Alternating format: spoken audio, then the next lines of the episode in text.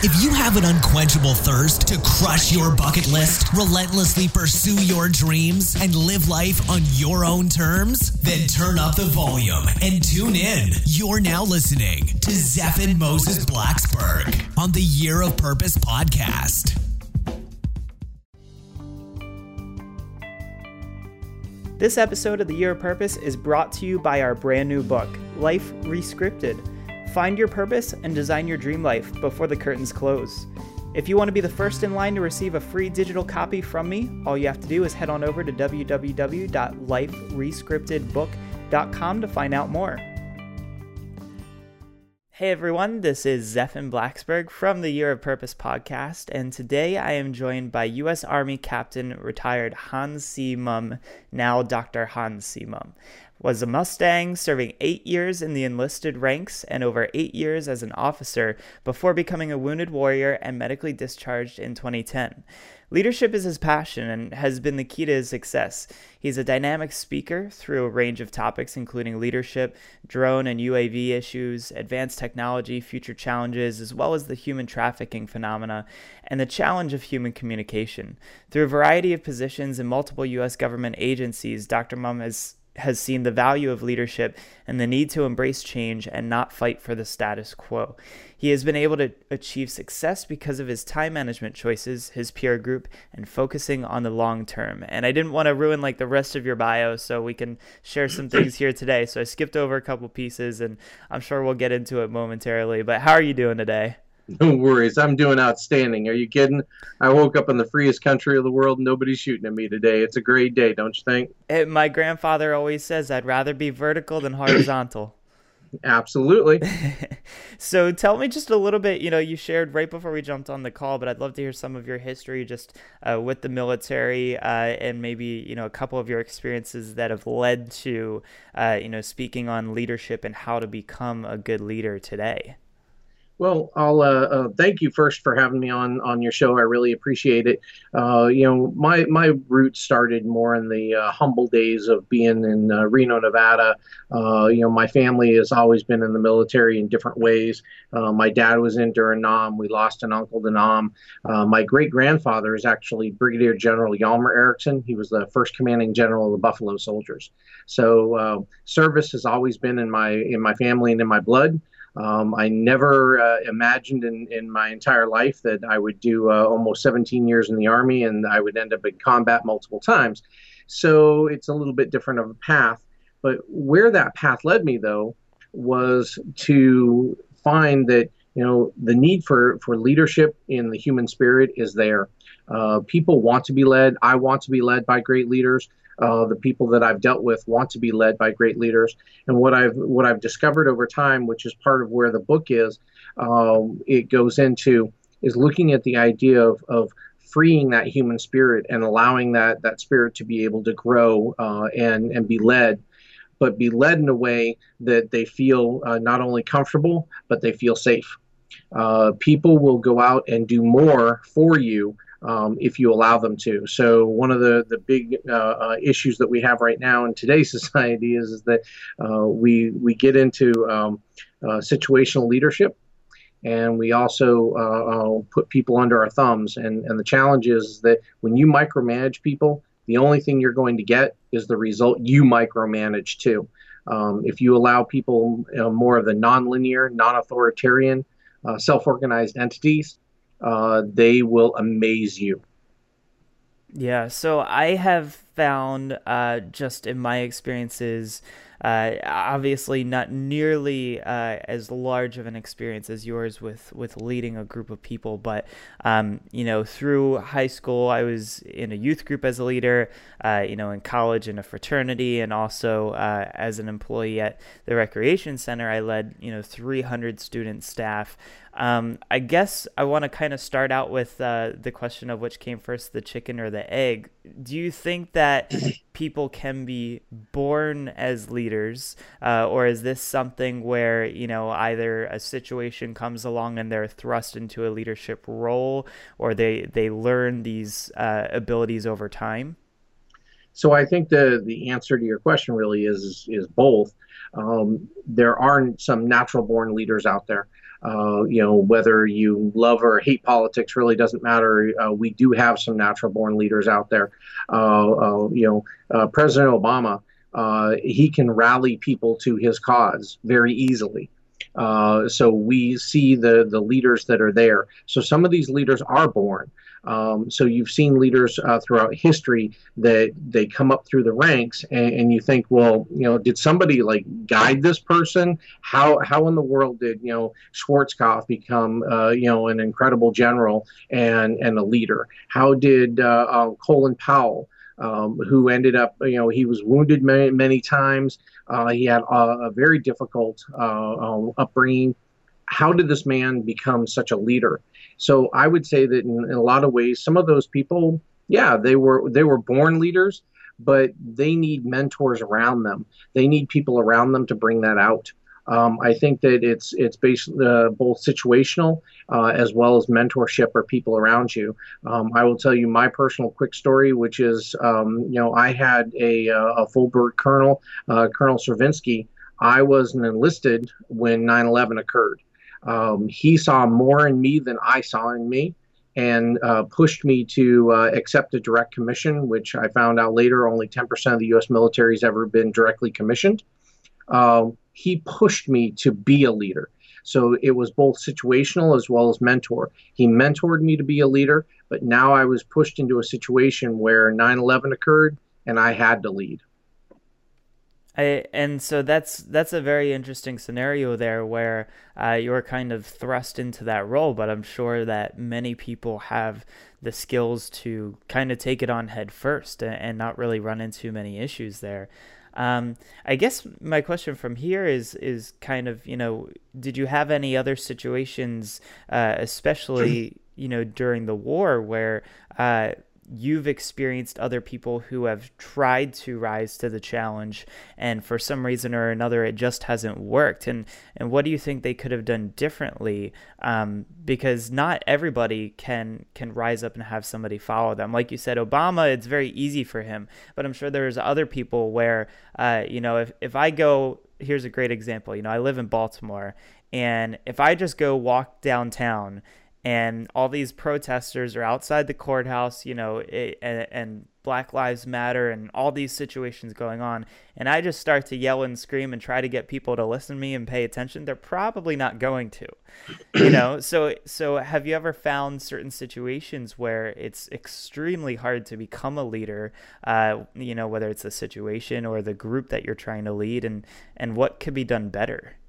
So um, I actually have a perfect one for this one. So uh, at the beginning of, uh, of the Iraq War, uh, I ended up uh, volunteering to, to come on active duty. And at the time, uh, I was with a unit that was over with the Defense Intelligence Agency. And I was updating a database. I was not doing anything exciting. I didn't feel that I was contributing at all. I felt that I was showing up uh, for no good purpose. And I had a group of enlisted uh, around me who actually knew me when I was enlisted and as an officer, and they felt the same way. and what I did was, you know, I, I, tried to work through some of the chain of command. You know, I, I really want to do something different. How do I actually contribute? And it just wasn't working uh, because I found that you know some of the the uh, the command structures, uh, especially military and the civilian world with the government, you know, they get a little more worried about their careers than they do you know the the situation. And so what I did was I I grabbed up a, a group of guys and I said, guys, I said, do you like what you're doing? And they said, no. I said, okay. I said, uh, um, let, let's go change the world and they said, "Well, what do you want to do?" And I, I did go and talk to my command and, and sort of got almost the permission to do uh, to to go off and do crazy things. and w- my deal with them was was that we were going to create intelligence products that were going to change the world. Now that's a that's a pretty big statement. And you know, I'm a little second lieutenant nobody, um, you know, sitting at a desk. And what I did was I grabbed up these guys and and the spark in their eyes when they heard that they that they were going to get an opportunity to go and change the world. It was incredible. So next thing you know, I mean, we're not working 12 hour days. We're working 15, 20 hour days and we don't care because they're they're so hungry for that leadership. They're so hungry to go and do great things. So what we ended up doing was we created several different products, and one of the more um, famous or infamous, depending on the way you look at it, is uh, the Iraqi regime playing cards with Saddam as the Ace of Spades. So our group put that out. Um, and that was not always loved by everybody uh, uh, up and down through the chain uh, because I did not go through the normal chain of command uh, in order to do that. What that did, though, is it galvanized me as a leader uh, with with the folks that I, I, dealt with and with other people around me who said, "Oh, look at this guy. He was willing to take a risk. He was willing to step out, and his rank is completely meaningless because he didn't let that stop him at all." So I think when you look at, at certain you know leadership traits, you have to to look, and of course, one of them is risk, and sometimes it works, sometimes it doesn't. Now, keep in mind that I did get in a little bit of trouble uh, for doing that. However, uh, you know when it um, you know when it went on to the international stage and, and became a, a, a big hit and it worked uh, very well and it was um, it was culturally sensitive as well. I know that sounds a little strange, but uh, you know like the jokers were actually instructions to the troops hmm. because I wasn't trying to to make it a laughing matter to go and, and deal with this. This was something that that you know our president and our Congress decided we needed to go do we're a civilian controlled military. What I do is I support them. So to be able to take that and and really understand how do we do this? You know, how do we make this uh, into something that is great? And now, you know, the myself and my team sit in almost every uh, major military museum in the entire world. Wow. So I think that so- at some point you kind of have to create that disturbance, you know, if you're trying to make a change. I mean, that was something that you know, I even saw just on a corporate retail level back when I was working for Apple. I mean, I I went to the managers and the people above me and I, I saw, you know, just issues that were going on that could have easily been fixed and how we could have enhanced customers' experiences. And you'd think that a, a company like Apple would really care about that stuff. I mean, they are all about the experience. That's why there were Apple stores long before there were Windows stores. You know, the, it was all about the experience. And so when I found that I couldn't or they weren't going to allow me to advance the way in which I had hoped I could, uh, that's where you kind of have to create that disturbance. And so for me, it was leaving. Uh, and the funny thing was, it was like a domino effect because a lot of people left right after that. Uh, and for other people, you know, they they you can either settle and stay there, right, and and, and deal with you know where you're at right now, or you can try to create that disturbance and hope that it makes a big enough wave that someone sees it and says, all right, we need to make a change.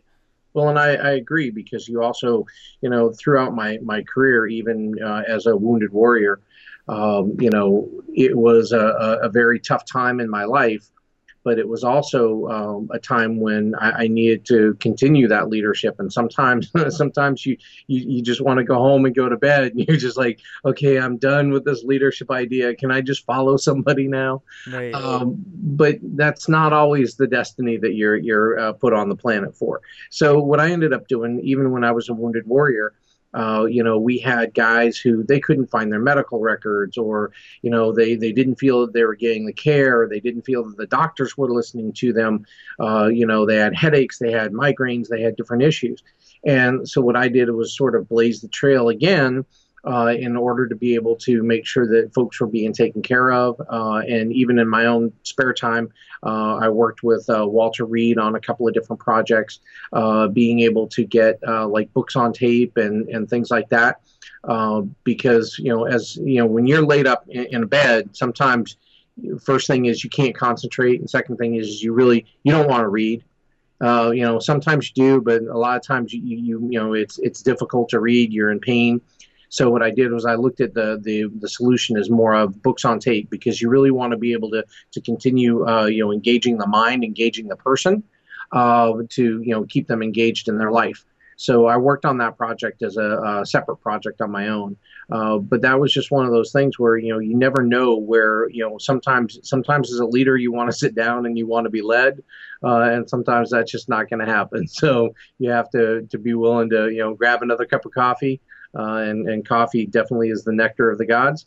um, uh, grab another cup of coffee and, and continue moving in a direction. I tell you what, coffee has been one of my big secret weapons with uh, with just being productive and being able to accomplish more in, in the same amount of time.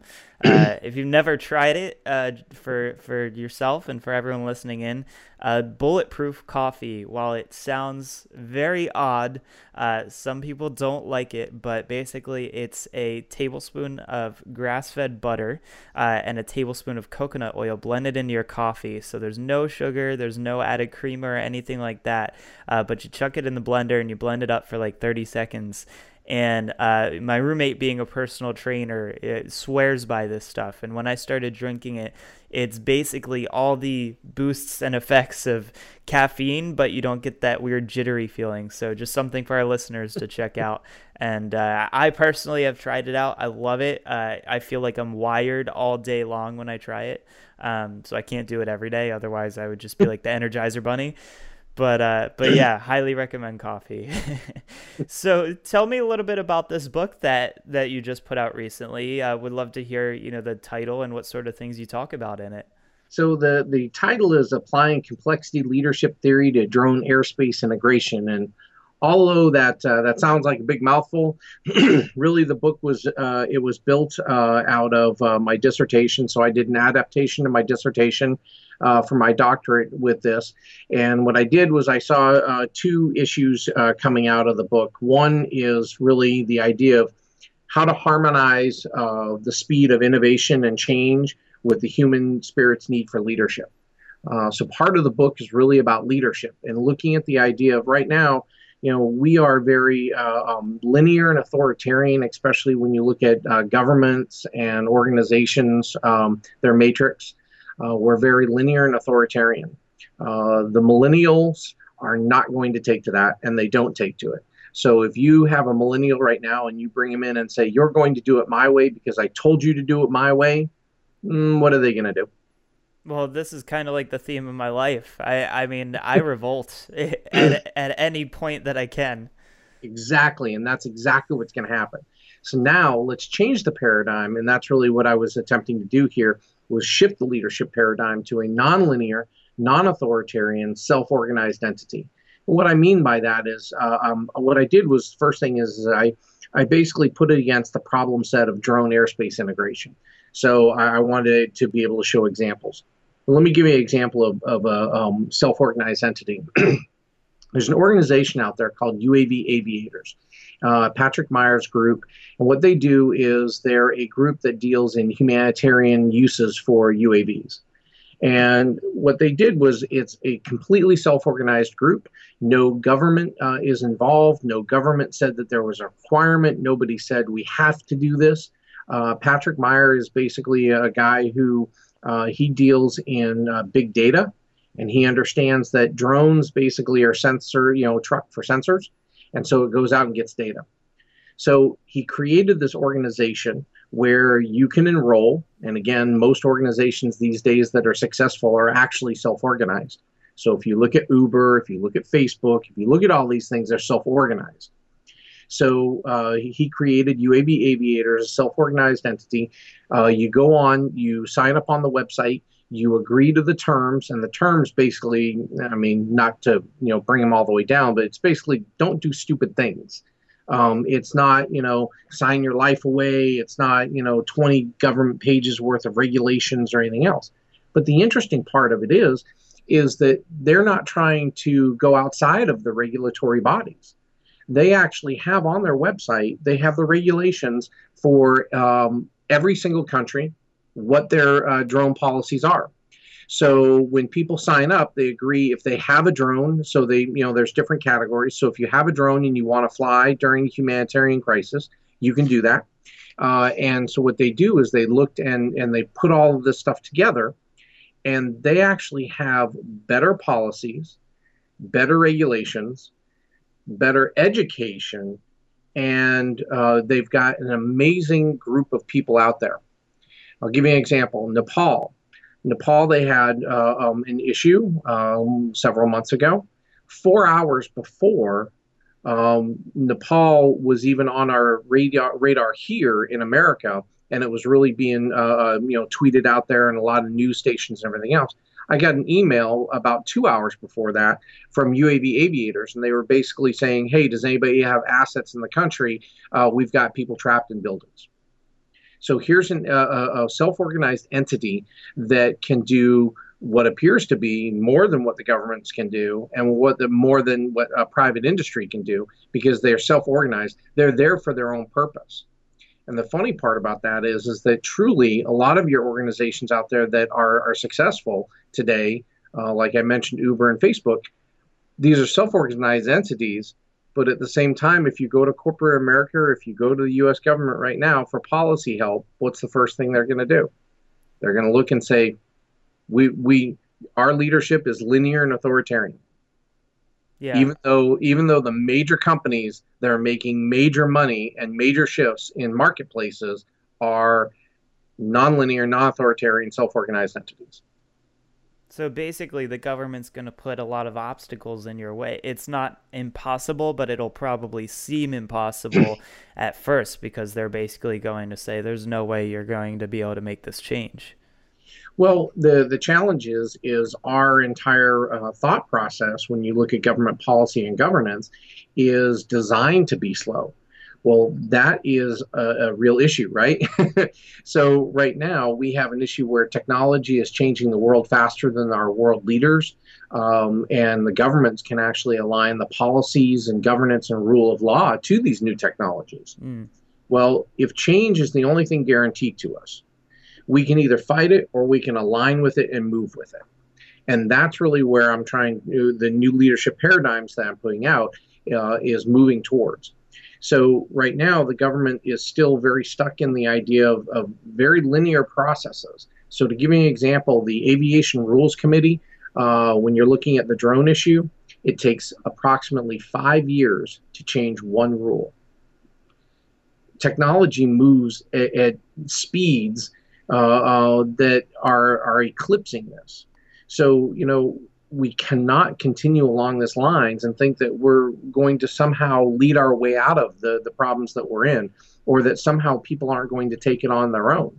The drone issue is a perfect issue. If you look, uh, you know the FAA has had 20 to 25 years to put out uh, uh, you know legislation and policies and everything else. They've got a basic framework out there, but right now you know all technology can be used for good or evil it's really uh, it depends on the governance of the leaders on which way that's going to go yeah right and right now that's not working out very well yeah, and being a videographer, I see a lot of this firsthand. You know, I, even with the personal drones, I've got a guy I'm sending out on Thursday in just two days here uh, with a drone to shoot some footage for me. Um, and you know they still haven't been able to solidify the laws based on what you can or cannot do with these things. Um, and, and, so there's a lot of people who are upset uh, that they'll get you know yelled at if they take a drone to a state park and fly it around just for the fun of you know capturing a gorgeous view of you know the grand canyon or whatever is, is out there. And so it's it's really interesting to see that because you know most of the people flying the drones are millennials. Uh, so for starters, you know we are the ones who uh, like to cause a little bit of trouble. I guess uh, it kind of begs the question: What can we do as millennials to um, you know create a shift in in the government, in the leadership uh, that that has surrounded us, and just in the overall uh, community that has been created for us? Because this is what we're inheriting. Well, I think uh, first let me uh, address you know the the drone uh, real quick. I actually own a drone, so so and I'm not a millennial, uh, but uh, I fly a, solo myself. So, and the challenge again is that the, the technology can be used for good in the way of, uh, you know, being able to deal with humanitarian. They actually have an ambulance drone that's out there now. Uh, it actually carries a little bit of, of uh, medical supplies and has a phone on it, so you can do telemedicine. It's really incredible stuff. But then on the opposite end, you know, you've got people that, you know, um, there was a drone that was used as a weapon the other day uh, in uh, Seattle. Uh, there was a uh, gay and uh, gay and, and, lesbian rally going on, peaceful march, walking down the street. Somebody was filming it. Um, one of the prote- one of the the uh, people uh, actually flicked the drone off, um, upset the drone uh, user, and the uh, he flew it right into her, knocked her out, could have killed her. Uh, but the challenge is again because uh, policies and laws and everything hasn't haven't caught up with all of this stuff, and they appear to be a, a long ways away. Uh, you know, when that occurred, the the police showed up. Well, what's 911 going to do against a drone? Who knows? So they showed up and they they took the drone and they put an APB out for um, a white guy with a girl tattoo. Okay, that's not realistic. Yeah. So on the drone issue, it, it, can be you know good and bad. And keep in mind that you've got crazy stuff that's uh, technology is moving out there. Uh, you can actually use drones now to fly over a building and inject malware into uh, somebody's network. So the stuff that's out there is absolutely incredible. Wow. So now you know how do the millennials uh, keep pushing on this? First thing is I think it's it's an education piece and I'm, I'm not sure it's you know the millennials' job at this point. Um, I do think it's it's it's my generation's job. Um, I think the millennials can help uh, by kind of taking a deep breath and understanding that you know the the same things that that uh, you know my generation says about the millennials. Um, my father's generation said about me, right? We don't listen. We, you know, we're we're we're rebels. We we just want to do it our own way, right? but I think that there's a, a radical shift that people aren't talking about. And that radical shift comes down to the idea that, you know, the generations in the past, they looked up to leaders because they had the knowledge. And that knowledge came to them from leaders before them. So my generation, the generations before me, we looked up to leaders because they had that, that innate knowledge and, and they could lead. Well, that's not what's happening anymore. The radical shift is, is the internet age has changed that equation. Uh, the young no longer depend on elders to instruct them anymore.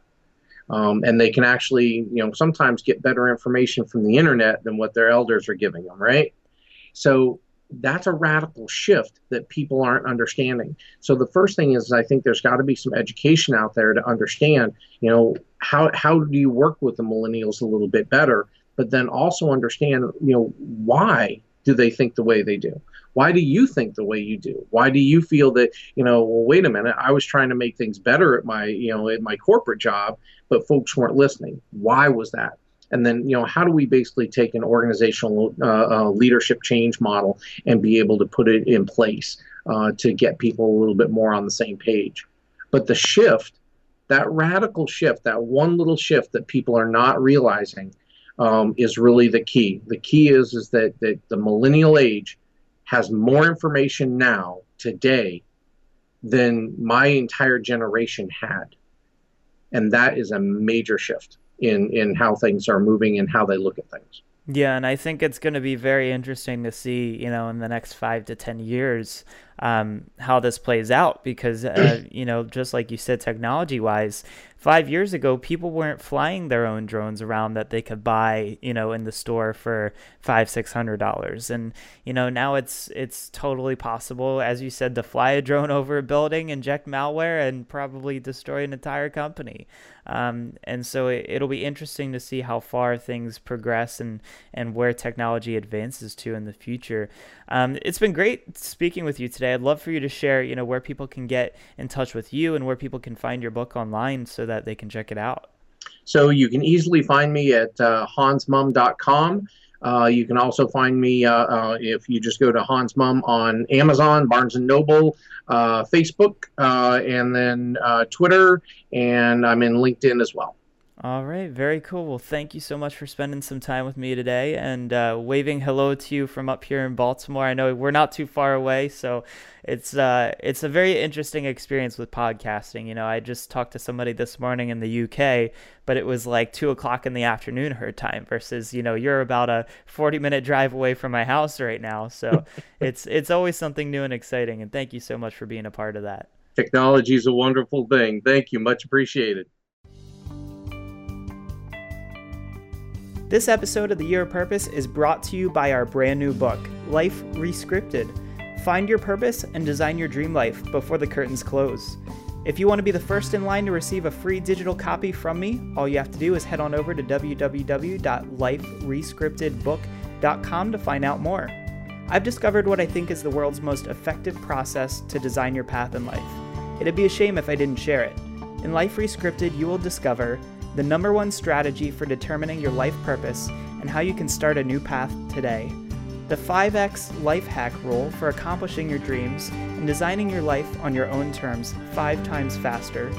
The ultimate solution for fear and how you can leverage it right now to make this year your best year yet, and so much more. Reserve your spot in line to get a free copy at www.liferescriptedbook.com, and I will see you in the next episode.